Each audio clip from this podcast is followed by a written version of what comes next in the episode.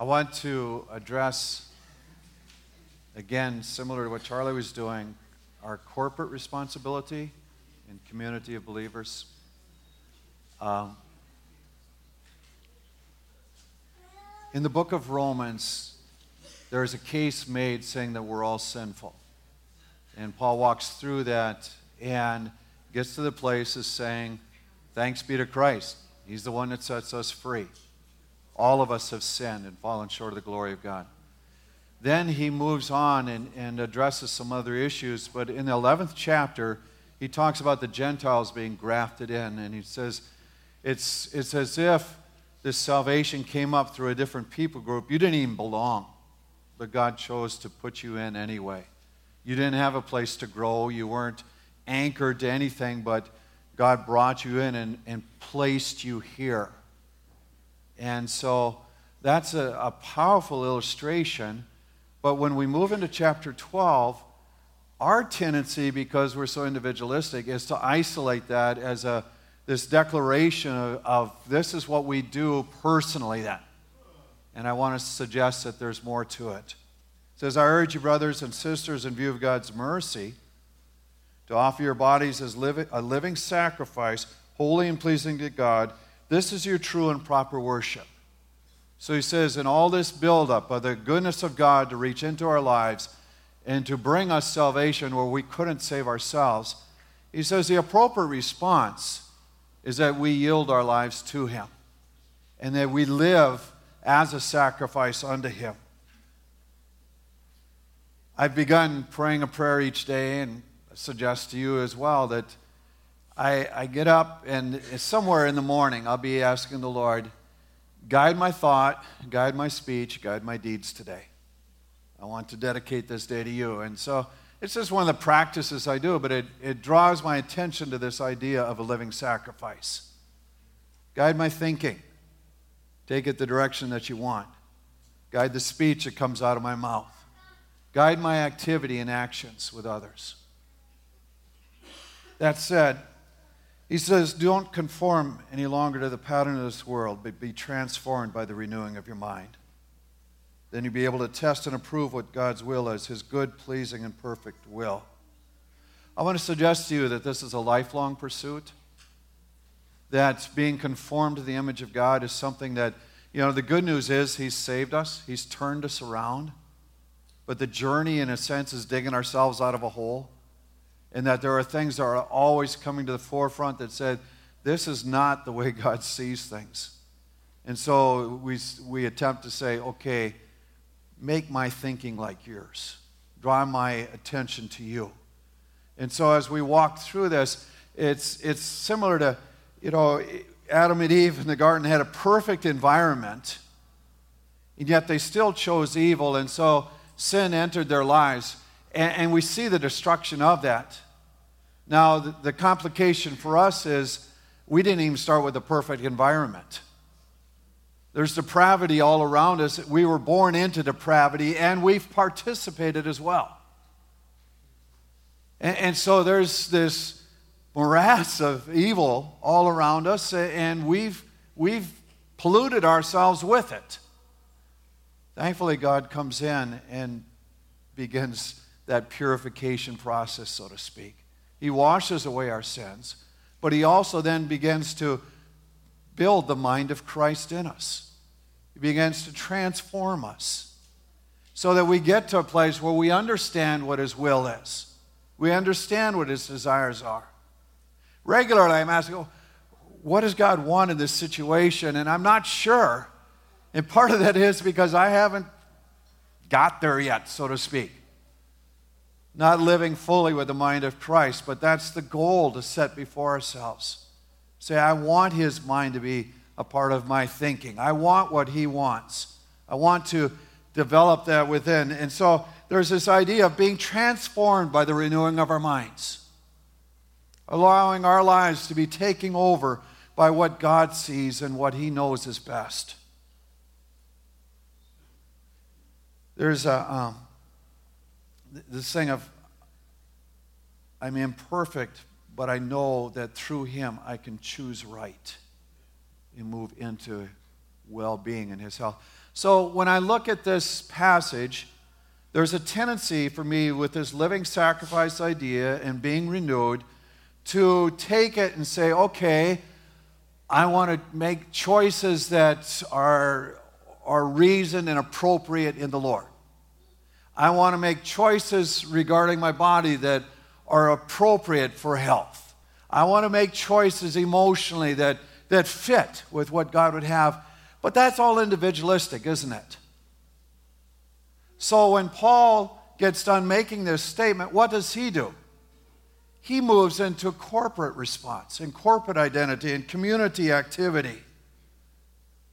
And what stirs my heart in this is that maybe the mark of maturity isn't so much just how I live my individual life, but it's how I relate to others in community. And, and so that it's not just getting mind, body, and spirit in place, but it's also beginning to develop an awareness and a responsibility for others as well. It says, For by the grace given me, I say to every one of you, do not think of yourself more highly than you ought, but think of yourself with sober judgment in accordance with faith that God has distributed to each of you. Says, don't get proud and think that you got it all, or don't assume that your place is better than anyone else's, but just use, develop within what God has given you and the faith that you have. But then he goes on. For each of us has one body with many members. These members do not all have the same function, so in Christ we through many form one body. Each member belongs to all the others. So here he's stepping into this community idea. He's saying it's just like the body, arms and legs and all the rest. And you know, in our mindset, it's like, well, if I'm an arm, I want to be a strong arm, you know? And, but we don't necessarily think, what does it matter if the rest of the body's trashed? You know, it, it, it doesn't do a person a whole lot of good, right? They have that strong arm if everything else is not functioning. So he's taking the approach that it all matters. It's interesting to watch kids as they start drawing the human body. You know, they get that egg-shaped body, they get a head, might get a couple eyes, and a, you know, stick arms, stick legs. But you know, their awareness of the rest of it develops over time, and they start filling in the eyes and nose and mouth. You know, but in this, there's got to be an awareness developing within us as well. That everyone within a community has a place and a part and a responsibility. He says, You don't all have the same function. We have different gifts according to the grace given us. Your gift is prophesying, prophesy in accordance with your faith. If it's serving, serve. It's teaching, teach. If it's encouraging, encourage. Giving, give generously. Leading, do it diligently. Showing mercy, do it cheerfully. He's not giving an absolute list of, of a complete list of what's available. But he's drawing out different illustrations and saying, whatever your gift is, use that for the benefit of others. Whatever you, he's enabled you to do and whatever he's giving you faith to accomplish, use that. It's not about wishing that you were another piece or part or that you had a different place, but it's saying, okay, what does he put in my hands, so to speak? What am I capable of? and investing that into the group as a whole. He goes on to say, Love must be sincere. I, I was thinking of have you ever seen someone kind of try to overcompensate with relationship because they, they don't spend much time with you, but they get the, you know, okay, I'm giving you five minutes, and it's going to be wondrous. You know, and so you know, aren't you excited that we can be together and share? And okay, got to go now. And you're just kind of, whatever, you know. Thanks for breezing by and see you again.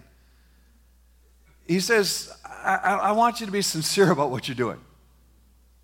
Not just, eh, you know, the moment, but let's make this a long term thing. Let's invest for a lifetime. Let's, let's truly involve ourselves and not just you know, say, well, I gave them their five minutes. Why, why are they complaining? Hey, you know, it was an hour last week. But, you know, to truly say, let's, if we're going to be loving, let's, let's be sincere about this. Hate what is evil, cling to what is good. Be devoted to one another in love. Honor one another above yourselves. That's a powerful statement. If you truly take on corporate responsibility, he says there's an honoring that goes beyond yourself. At times, you back off so that others may flourish. You invest in others that they might excel. At a natural level, it doesn't make sense, does it? I mean, if, if it's about selfishness and me achieving all that I can by myself, it doesn't make sense to throw time and, and money at others. And yet, that's the call that's being put out to us.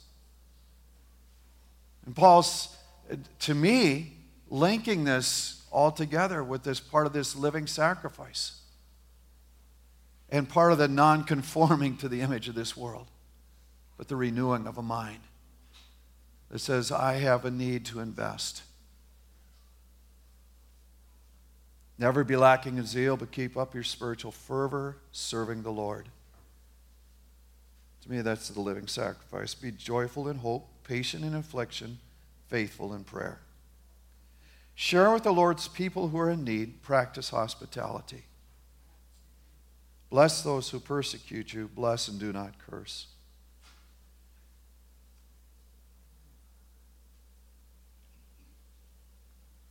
He says, even for those that treat you badly, which happens to all of us, right? Even when you're treated poorly, he says, I'm wanting you to, to come out with blessing.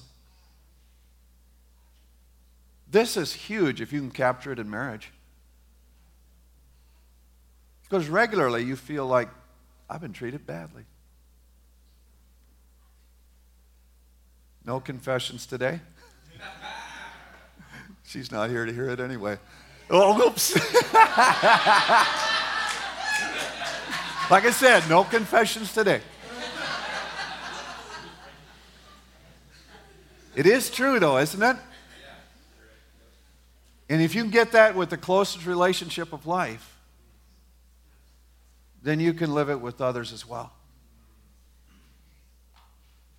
There's an importance to to respond with blessing. You'll find your life a whole lot healthier if you do. You're not keeping a constant record of wrongs.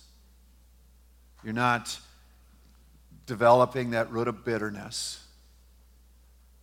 But rather, you're dismissing and going on and say, in Christ, not because of that person, but because of Christ, I'm making this commitment to bless. You know, if, if we just rely on others, then it's whether they're good or bad, right? But if, if we're committed to doing this in Christ, then it has a, a, a more important or a, a more consistent opportunity for application. Because we're, we're at a place of just saying, well, he died for me. He's continuing to invest in me. So I will do my best to honor him as a living sacrifice in this service to others. Rejoice with those who rejoice, mourn with those who mourn. In other words, he's saying, empathize with others. When, you know, when you're truly engaged in others' lives and you're investing in them, then you also, you're even doing this at a feeling level, so to speak. When they're celebrating, you celebrate with them. Thank you, Lord. Good has happened. When they're sorrowing, you're saying, Oh, man, that's a shame. Feel heavy for you. It's, it's not a, a pretend, but it's actual investing, right? I, I've mentioned my mother's passing, you know, and the depth of emotion that was new to me. And the truth is, I will never walk through that with others quite the same again. Uh, there will be an empathy that's more appropriate just because now I know. Didn't know before, didn't, didn't know those feelings before. But in Christ, if we'll allow Him to work in our hearts, then He will also help us understand when others just need somebody to stand beside them. Not giving platitudes or anything else, but just saying, I'm with you in this. Celebrating, I'm with you. Mourning, I'm with you. It's that linking of lives together. Live in harmony with one another. Even that's a powerful word. It's like there's a common melody, but we're, we're, we're singing different notes so that it all works together. Isn't that the essence of harmony? You know, the melody line's going and, and you're surrounding it with notes that, that mesh with it. At least that's the goal, you know. And when it's working, that's what's happening. You're hearing this beautiful blend. And he's saying, that's, that's what your life you're not, you're not all singing the same note, but it's meshing together in such a way that it's beautiful. So he's saying, live in harmony with each other. Sing your different notes, but see how they interact. It's a powerful idea. Don't be proud, but be willing to associate with people of low position. Do not be conceited. And again, this is the killer of community effort, right? It's our own pride and our own conceit that wants us to flourish, that selfishness. he's, he's just nailing it, saying, that's not the mark of maturity. You know, being better than someone else. The, the excellence in Christ is not about rising above others. And he gets into something really powerful. Don't repay anyone evil for evil, but be careful to do what is right in the eyes of everyone. If possible, as far as it depends on you, live at peace with everyone. He doesn't say it's possible to always live at peace, but if it's up to you, that's the choice you make. Don't take revenge, my dear friends. Leave room for God's wrath, for it is written, Mine to avenge, I will repay. Your enemy's hungry, feed him. If he's thirsty, give him something to drink. In doing this, you'll heap burning coals on his head. He does not want us to be experts at revenge. He does not want us to invest a lot of our energy into paybacks. You realize how counterproductive that is? Do you realize how damaging that is, even generationally? There are portions of the world where people have had angers toward each other or people groups that has gone on for over a thousand years. And we're kind of naive to think, well, I can march in there and fix it in an instant. The only real hope in that situation is going to be Christ. But He does not want us developing our own angers and separation, so to speak. We don't, he doesn't want new traditions in that sense from us. What he wants us investing in is the thing that pulls lives together. And he says, God is capable through the centuries of taking care of the issues.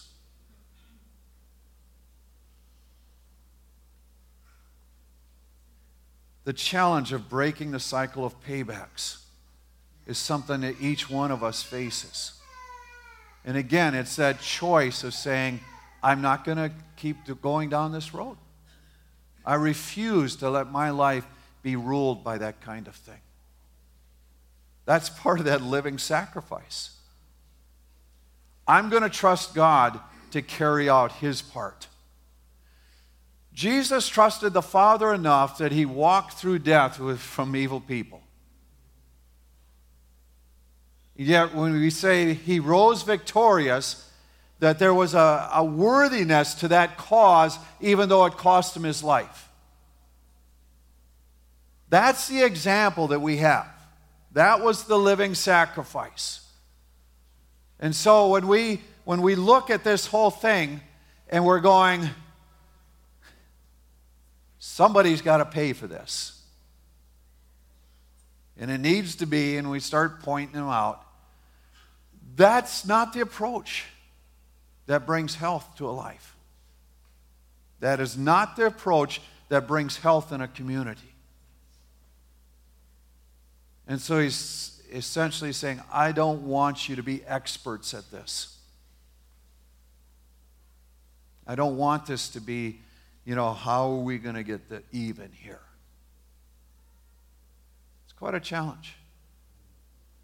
I've, uh, as you know, over the last few years, I've, I've wrestled through even issues of what the Christian violence. Where, what is that role supposed to be? I do believe there's an appropriate time and place for it. We wouldn't have civil law if we didn't say we need certain individuals to stand up and stop evil.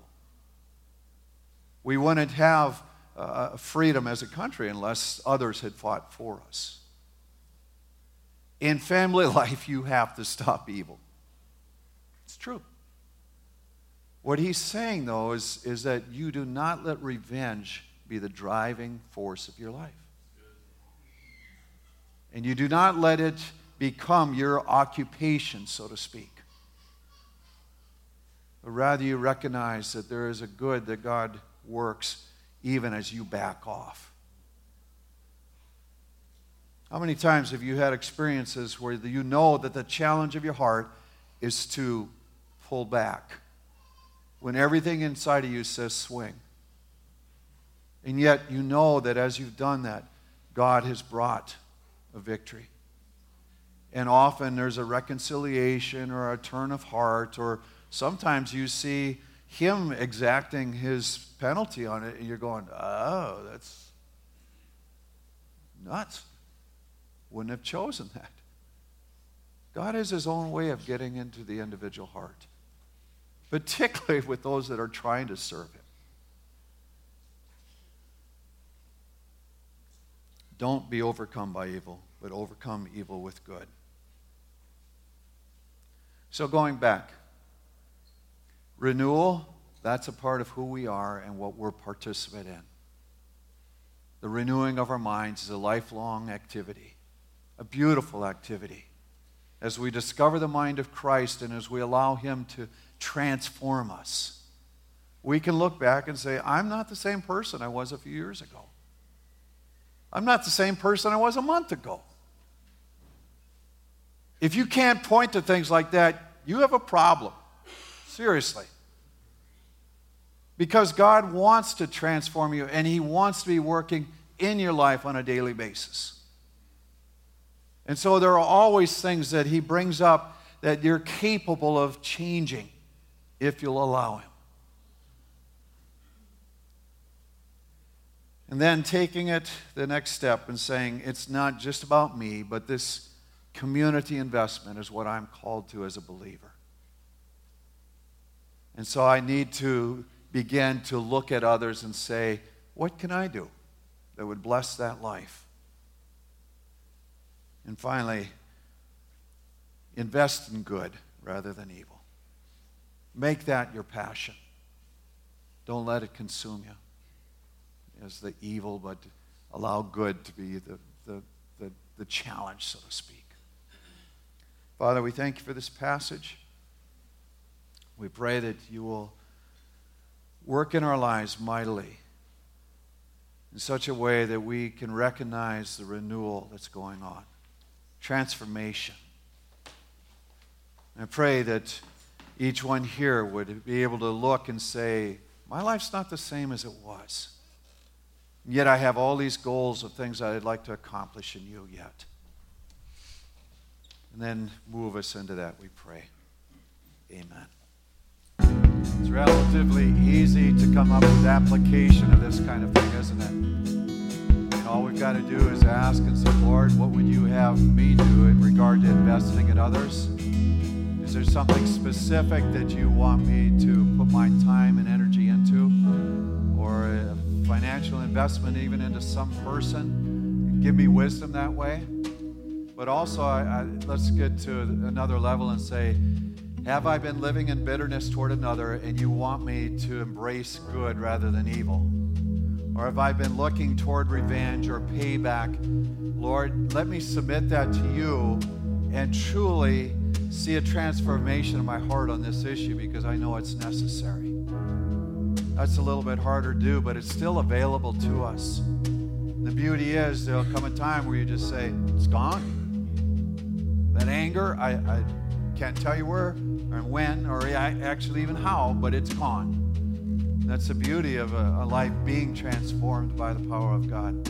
So I'd like to pray for that on you. What remains is open ended worship. Uh, stay and settle these things. Stay as long as you like, but feel free to leave if you need to. May your blessing rest on these your people. May they know the fullness of favor that you intend for their lives.